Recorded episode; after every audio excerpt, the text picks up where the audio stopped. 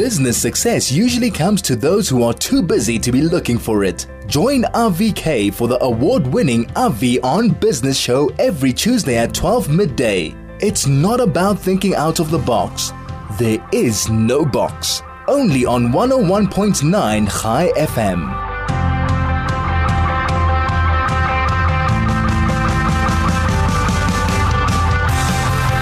Welcome to 101.9 Chai FM.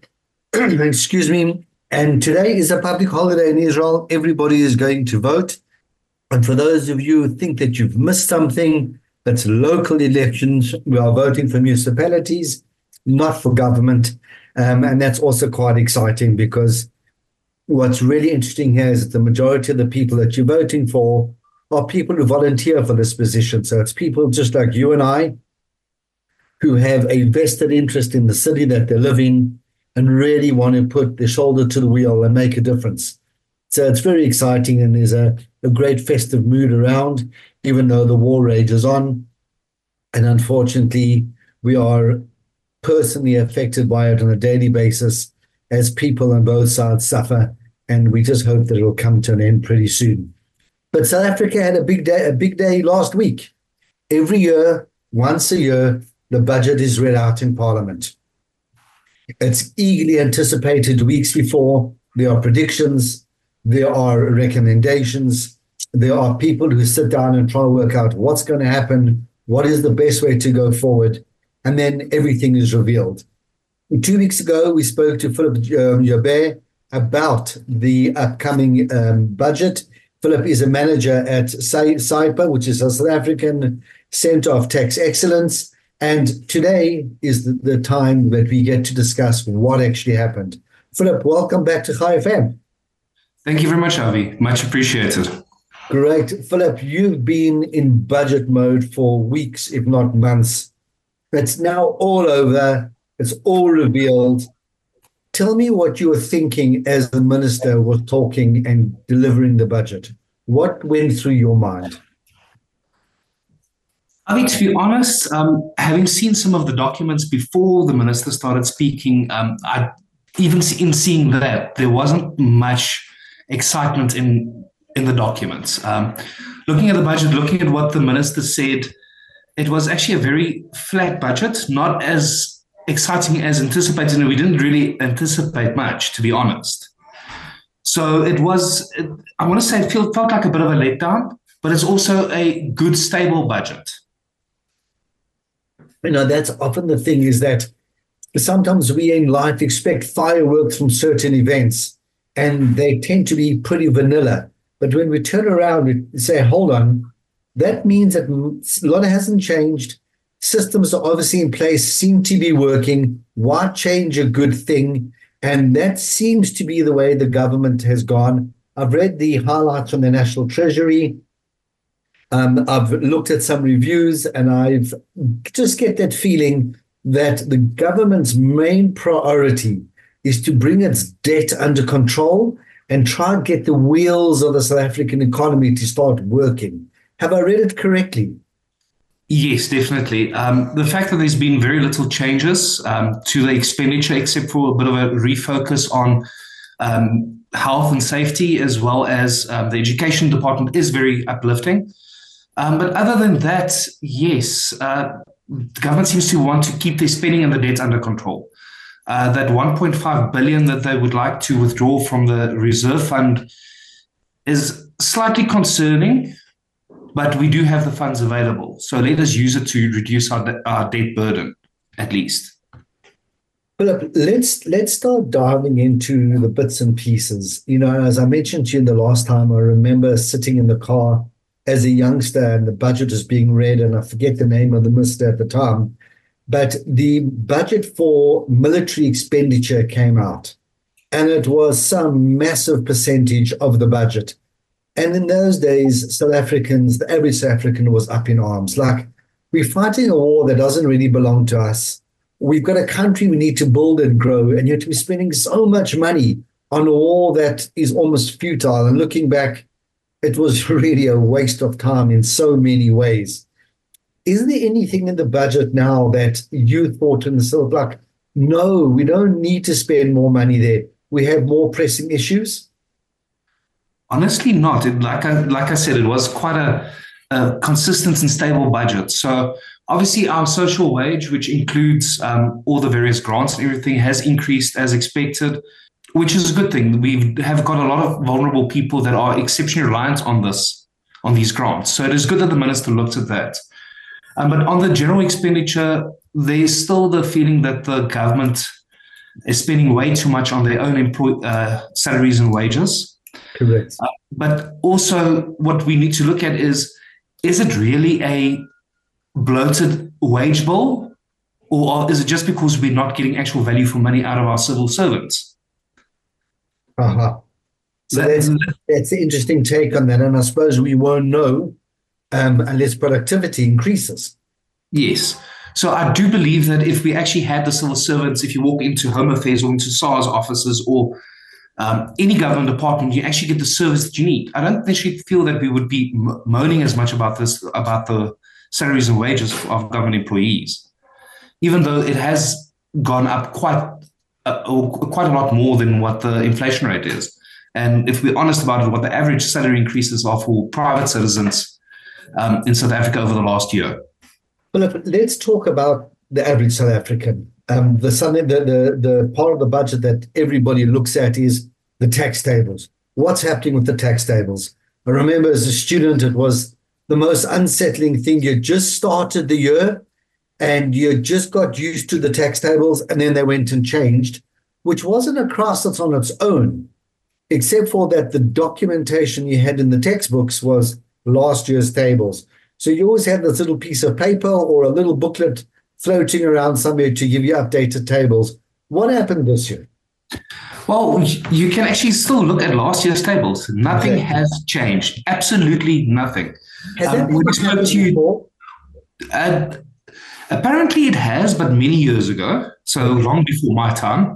But in recent years, we have seen smaller than inflationary budget creeps um, or bracket creeps. The adjustment this year, they kept it exactly the same. So if you fell into a specific bracket, the only thing that would make you change brackets now is if you earn a higher salary or lower salary for that matter. But other than that, stock standard. Which is very, very interesting because again, that's a major part. And that's where, you know, a minister either gets applauded for giving people money back or, um, you know, having taken money away from people, so to speak, in order to, to boost government coffers. When it comes to VAT, value added tax, were there any surprises there? Uh, not on the actual uh, legislation or anything. There is a new proposal that has come out, which might um, limit the period in which vendors can claim input tax. Uh, from what we've seen in the budget documentation, is that SARS would like you to claim your input tax in the period in which you actually incurred the cost. Uh-huh. Now, currently, the VAT Act allows you uh, five, a five year period from when the cost was incurred um, for you to claim your input tax. That gives you time to, if your supplier didn't put your VAT number on, for example, to get them to correct it. So you've got the relevant documents in place. Yeah. So obviously, there's a big concern on how SARS would like to administer this process, and we'll unfortunately need to wait and see because just talking to some colleagues, you immediately see, but the SARS now want you to open returns and go and resubmit returns. That will increase audits. Um, the SARS now only allow you that specific period. And what happens if you don't have the correct documents in place in that time? Do you just lose out now? So those are all considerations that uh, we, we are almost want to say pre-planning for. But until we see the draft legislation, we won't know. But that was it on that as well. And then again, I, I, see that the medical tax credits also stayed exactly as they were, were the year before. The only change that I saw this morning, and that was just to update our annual tax guide that's published, um, is to look at the vehicle re- uh, or travel reimbursement rate. And that has gone up a little bit at least. Uh, there's been a small adjustment to the to those tables. And if your employer pays you four rand 84 kilometer, from 1 March as a reimbursement allowance, then it's not subject to, to tax. Okay, so there's some relief coming there. I mean, again, something that um, a lot of us who are doing tax on an annual basis, um, you know, really just became a bit of an issue was the tax medical credits. The whole system would change from time to time, not just the rates, but the whole system of budgeting it changed. And it's just nice to see that things change, stay very constant, and things stay as they are. It just allows people to have continuity going on from year to year. Um, Philip, I think we might need to take a, a break soon, but before we go there, the I saw something very interesting here on the on the tax proposals, and that's got to do with electric vehicles. What's that all about? So it would appear that government is getting ready to make the Eastern Cape a hub for the manufacturing of electrical vehicles. So for all qualifying EV manufacturers, um, it's proposed that from the 2026-27 financial year, they will be getting a special allowance for manufacturing electrical vehicles. Okay, so, the, we all know there's one proviso for using an electrical vehicle. Working? Yeah, a steady supply of electricity, which is a bit of a double-edged sword at the moment. Incentivizing to produce, but I'm not quite sure the public would want to spend.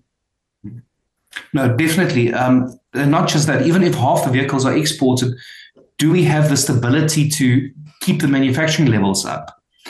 So once we actually see the, the legislation or the draft legislation to see how um, Treasury wants would like to implement this incentive, we can actually look at how practical it is. It's a good idea, but the practicality is still hanging up in the air there. Great. Philip Joubert, let's take a quick break. Let's run to the shops. And when we come back, the good old question of sin tax has come into view. We'll discuss that when we come back in a moment. This is Avi on Business. Welcome back to 101.9 Chai FM. It is just 22 minutes past 12, and we are with Philip Joubert from SAIPA on the, on the line, and we're discussing the budget. Philip, sin tax, that's the part that everybody waits for, simply because it'll either affect you one way or another, or we just know that it's going to go up. But what I noticed is that alcohol got a bit of a rap on the knuckles, but tobacco got almost doubled. How does that work? Well, our sin taxes or our excise duties specifically on tobacco products or nicotine products, because we need to include your non-combustible nicotine delivery systems or your vapes as well. Um, and alcohol, it's it's an easy way for government to make money. And at the same time, government wants to disincentivize people from actually drinking too much and smoking and vaping and making use of all these products. So if we if you are a hardened smoker, you know how difficult it is to quit. So government kind of knows that they kind of stuck with you that you're going to be paying this sin tax every time as you go. So it it is a very difficult balance because the idea behind it is health is the health benefits behind not smoking and not drinking excessively and all of that. But government still wants that money. And because the road accident fund or the fuel taxes and levies remain unchanged, I believe government looked at another low hanging fruit to pick some additional revenue from? Well, look, talking about low hanging fruit, one thing that South Africans are very grateful for is that we don't have a tax regime like they have in America. The bottom line is that everybody would like to have an American passport in order to travel or for other benefits that it might have. But you need to be aware that American t- passport comes with long tax tentacles. And no matter where you are in the world, America wants a portion of the money that you make. I see that South Africa will implement a global minimum corporate tax on um, multinational corps. How does that work? So that is all part of the OECD's uh, base oh. base profit er, base erosion profit shifting um, process. I think this forms part of the Pillar Three section, which is not unfortunately not my speciality. International tax, especially when it deals with transfer pricing, is quite difficult. But in short, what the OECD would like is that countries that get almost abused by multinationals because of lower tax rates um, have brought in a minimum tax rate of 15%. So South Africa will just be applying it. This will just make sure that we, our, our multinationals, don't abuse other other countries' tax systems for their own, where these uh, so that they pay the least amount of tax that the minimum amount of tax is due nationally, and that every country gets their fair share. That's what it's all about in the end. you know, which is very interesting because, you know, you just have to go into YouTube or Google it and you'll see how those household names that we know of, the wealthiest people in the world, are people who often pay almost no tax simply because they have the ability to structure things and draw dividends instead of income, etc., etc. And uh, it's often felt as unfair. You know, people need to pay uh, tax across the board, and those who have the ability to structure things slightly differently, you know, should still be not penalized, but should still be responsible for doing their share.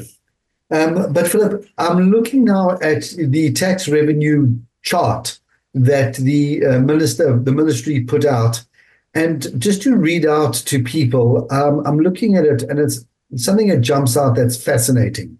Personal income tax is by by far the biggest tax producer or income earner for government at 738.7 billion rand. The next item is tax. For uh, not tax, VAT, VAT, 476.7 billion rand, which means that the average South African is forking out the lion's share of tax revenue in this country to a figure of a close to 12 billion rand annually. Have I read the chart correctly? That's correct. Um, that being a end user tax, for the most part, um, also, which means that the guy, the person on the street is the one that actually pays the final VAT amount. So, so that with your personal income tax, uh, yes, you're correct.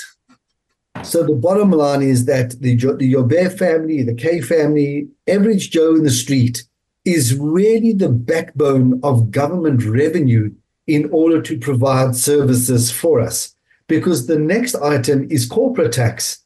Corporate tax is 302.7 billion as opposed to VAT of 476 billion. So that's 174 billion rand less that government earns from corporate income tax. And to me, that's almost criminal. We should be attracting investment. We should be attracting companies to come work in South Africa, pay tax, and that would just give government the, the leverage to spend um, in a way, in an area that they feel will be most effective for the average South African. But corporate tax is definitely down. Am I right? Definitely. And unfortunately, our biggest contributor to that is load shedding. Uh, shorter trading hours, the increased cost to keep your business open during load shedding, uh, all contributed to this lower estimates of revenue. Uh, so it's absolutely sad. I mean, really shooting ourselves in the foot. Definitely. And one thing we should also remember is that corporates in bad years like we've had now with the load shedding and everything can carry forward a portion of their loss to set off against future taxable income, which does have a ripple effect on our corporate income tax collection. Two years might be extremely bad. From year three onwards, it's good, but you're not wiping out your, your loss yet. So you'll only start really start paying tax, proper tax in year five or six, for example. And then that should be increasing again. Yeah, that's absolutely um, fascinating. The next thing that comes through at 141.8 billion is custom and excise duties. Now, for all those of you who just, you know, got nervous and thinking about walking through customs in the airport and things like that, that applies to a very, very small amount of that. You pay that indirectly every time you buy an imported good, every time you fix your car with an imported good, anytime that anything has to come into the country, there's a tax on that. So the cost of that is again, once again, borne by the end user. But importing into a country is sometimes a positive thing because it definitely generates income.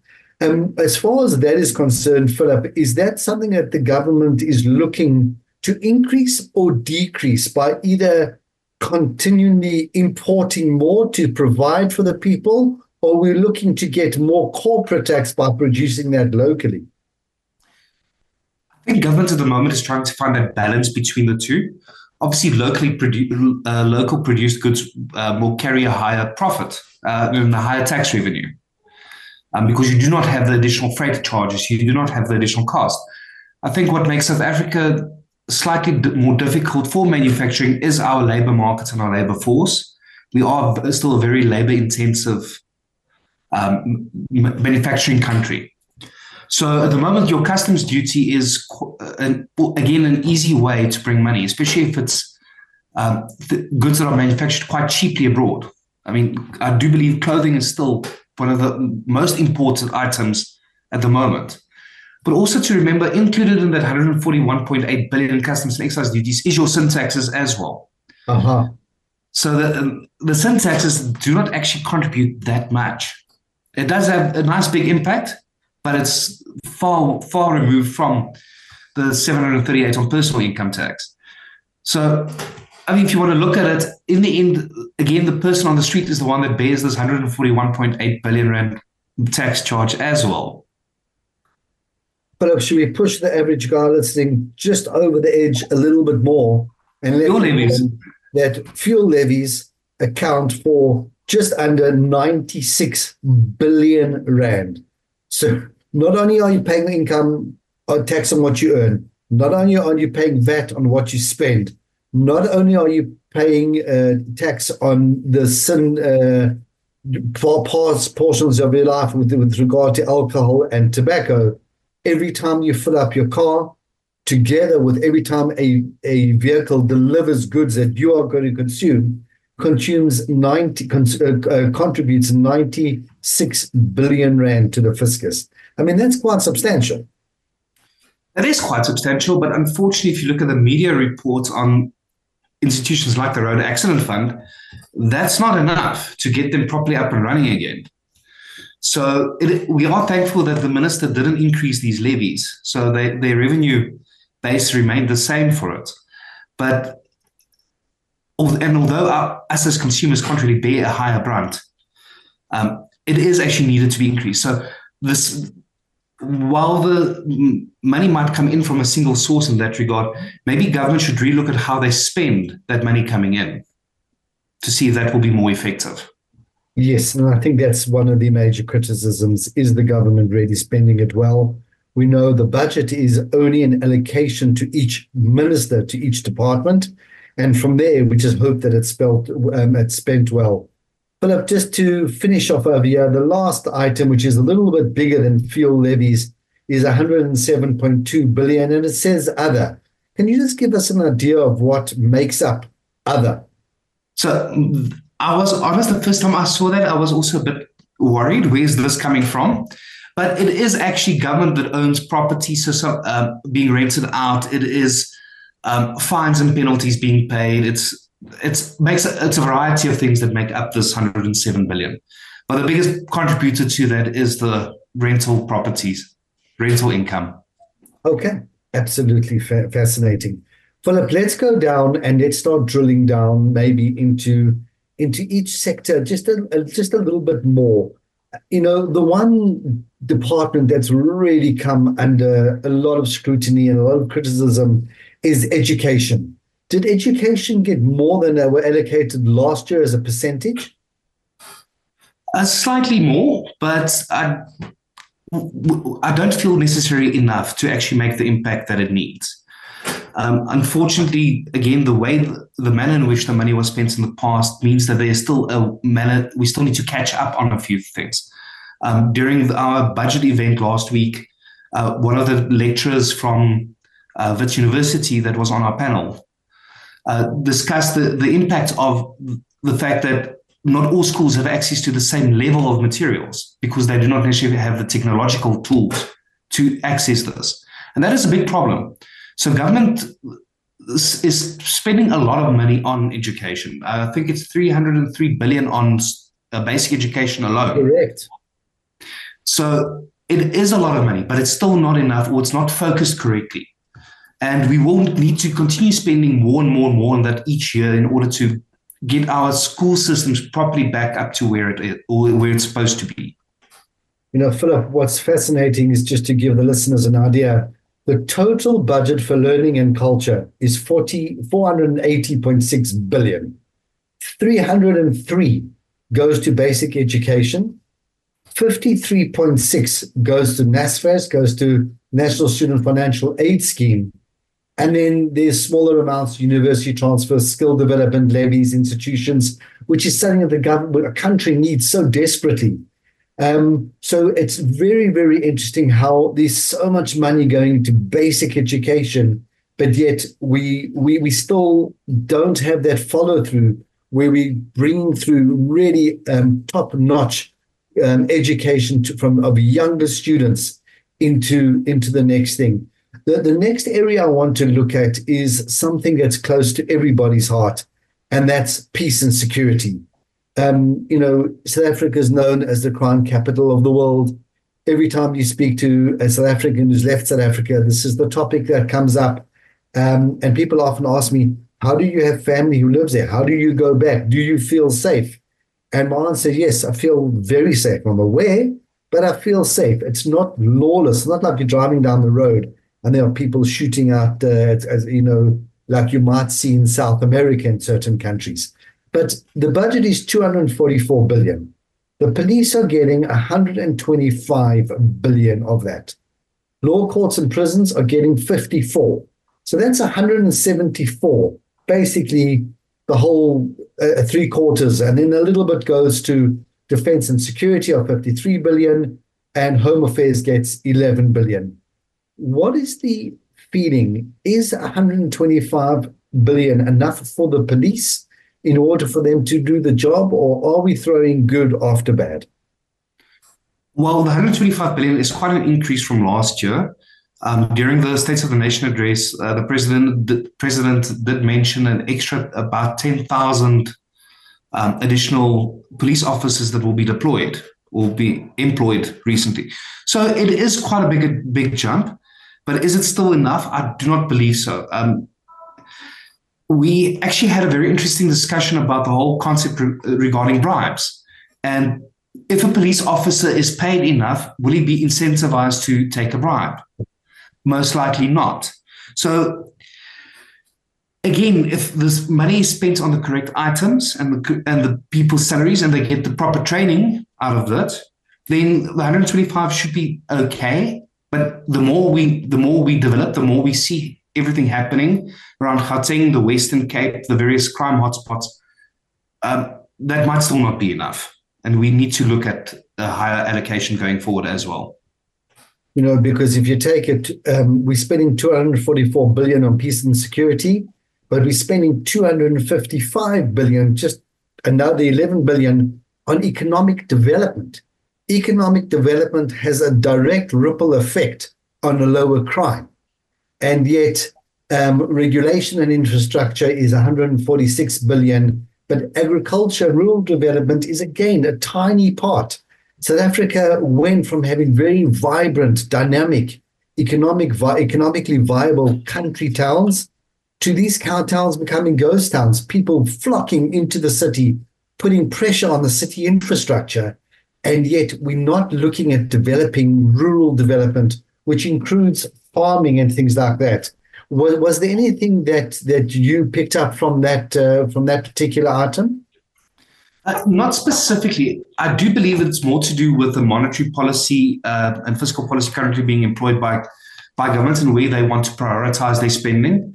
With so many people flocking to the cities, uh, obviously they would rather get those people more comfortable than trying to uh, get people back into the rural communities. So that might be the reason for that. But unfortunately, I cannot comment too much more on that. Right. You know, Philip, we're starting to run out of time. Um, and the two things I want to come back to are the contingency reserve of 5 billion. But the item I want to discuss now is the public debt service cost. For those of you who are thinking we've thrown out figures, let me just recap. Learning and culture, 480 billion. Police and security, 244 billion economic development 255.4 billion. When it comes to debt service, we're talking about a figure of 382.2 billion. The figure is staggering when you compare it to others. Now, before we got a tirade about the South African government, every country in the world has foreign debt. It's just the way things work. It goes up, it goes down, There's a margin in which you try to work, which is a healthy margin. We are way out of that margin, and we've crept out of it significant leaps and bounds year by year. But the government has a plan to turn this around in the next two, three years. Philip, what is their plan? Well, obviously, the um, the spending is uh, governments. I don't want to call it reckless spending, but the random spending with governments has been um, managed a little bit better, especially since the medium term budget policy statement in September. There's been a better focus on that so that we do not need to borrow more and increase this debt service cost unnecessarily. But we still need to repay all the loans that we that we took year, over the last how many ever years. Um, the Gauteng Freeway Improvement Project, for example, that financing, um, just financing day-to-day operations for government because our tax revenue isn't enough to cover or wasn't enough for a while to cover our expenditure, our government expenditure, uh, we had to borrow money. And like you said, it's not just South Africa. But this 382 billion is almost uh, is our third largest expense item on the income statement, if you want to look at it like that. Right. Uh, with social services being 480 billion, uh, social development 387 billion. Next up is the debt service cost of 382 billion. So yes, that money can definitely be, be spent much better in developing the country, pumping more money into infrastructure development, all of those things. But we first need to get rid of the debt. Um, we, we're running out of time rapidly. Um, you know, I want to get to the contingency reserve quickly, but I see general public spending, well, let's round off to 75 million, 75 billion, sorry. Is that the budget to repair our roads, our water systems, our electricity systems, and just keep the cities running the way they should. No, that so that is your public administration. So that is your home affairs offices. It is your uh-huh. your actual government offices to run all of those things. Um, it is to cover uh, the the executive and legislative organs. So the presidency's uh, funding is sitting in there. Um, the parliament's funding is sitting in there. So okay. it's not directly uh, your everyday services that's more on your community development expenditure that your that, that allocations come from. Okay, I see that. Thank you. Okay. So that there would be other human settlements and municipal infrastructure, which is call it 48 um, billion. Phillip, I'm going to give you the last minute and 10 seconds to just give us a summary of the budget and how you see it going forward. As expected, this was a quite a relatively flat budget. Um, it is an election year; you don't want to upset the apple cart too much either. But not that, the, regardless of election year or not, it's not. There hasn't been really much scope for improvement. Yes, we were hoping for a potential extension on the solar rebates. We truly actually need it still, and yes, there was indication that they will relook at it again. Um, the fact that corporate taxes remained the same. Um, this is a budget that wants to instill confidence and stability in the people. Now, well, in order to meet note, it, we we're really out of time. Once again, thank you so much for coming back, preparing us, and unpacking it. Thank you so much, and uh, we'll speak to you in the future. Only a pleasure. Thanks a lot, Avi. Great. Thank you, Phillip. Thank you, everybody, for listening, and we will speak to you next week.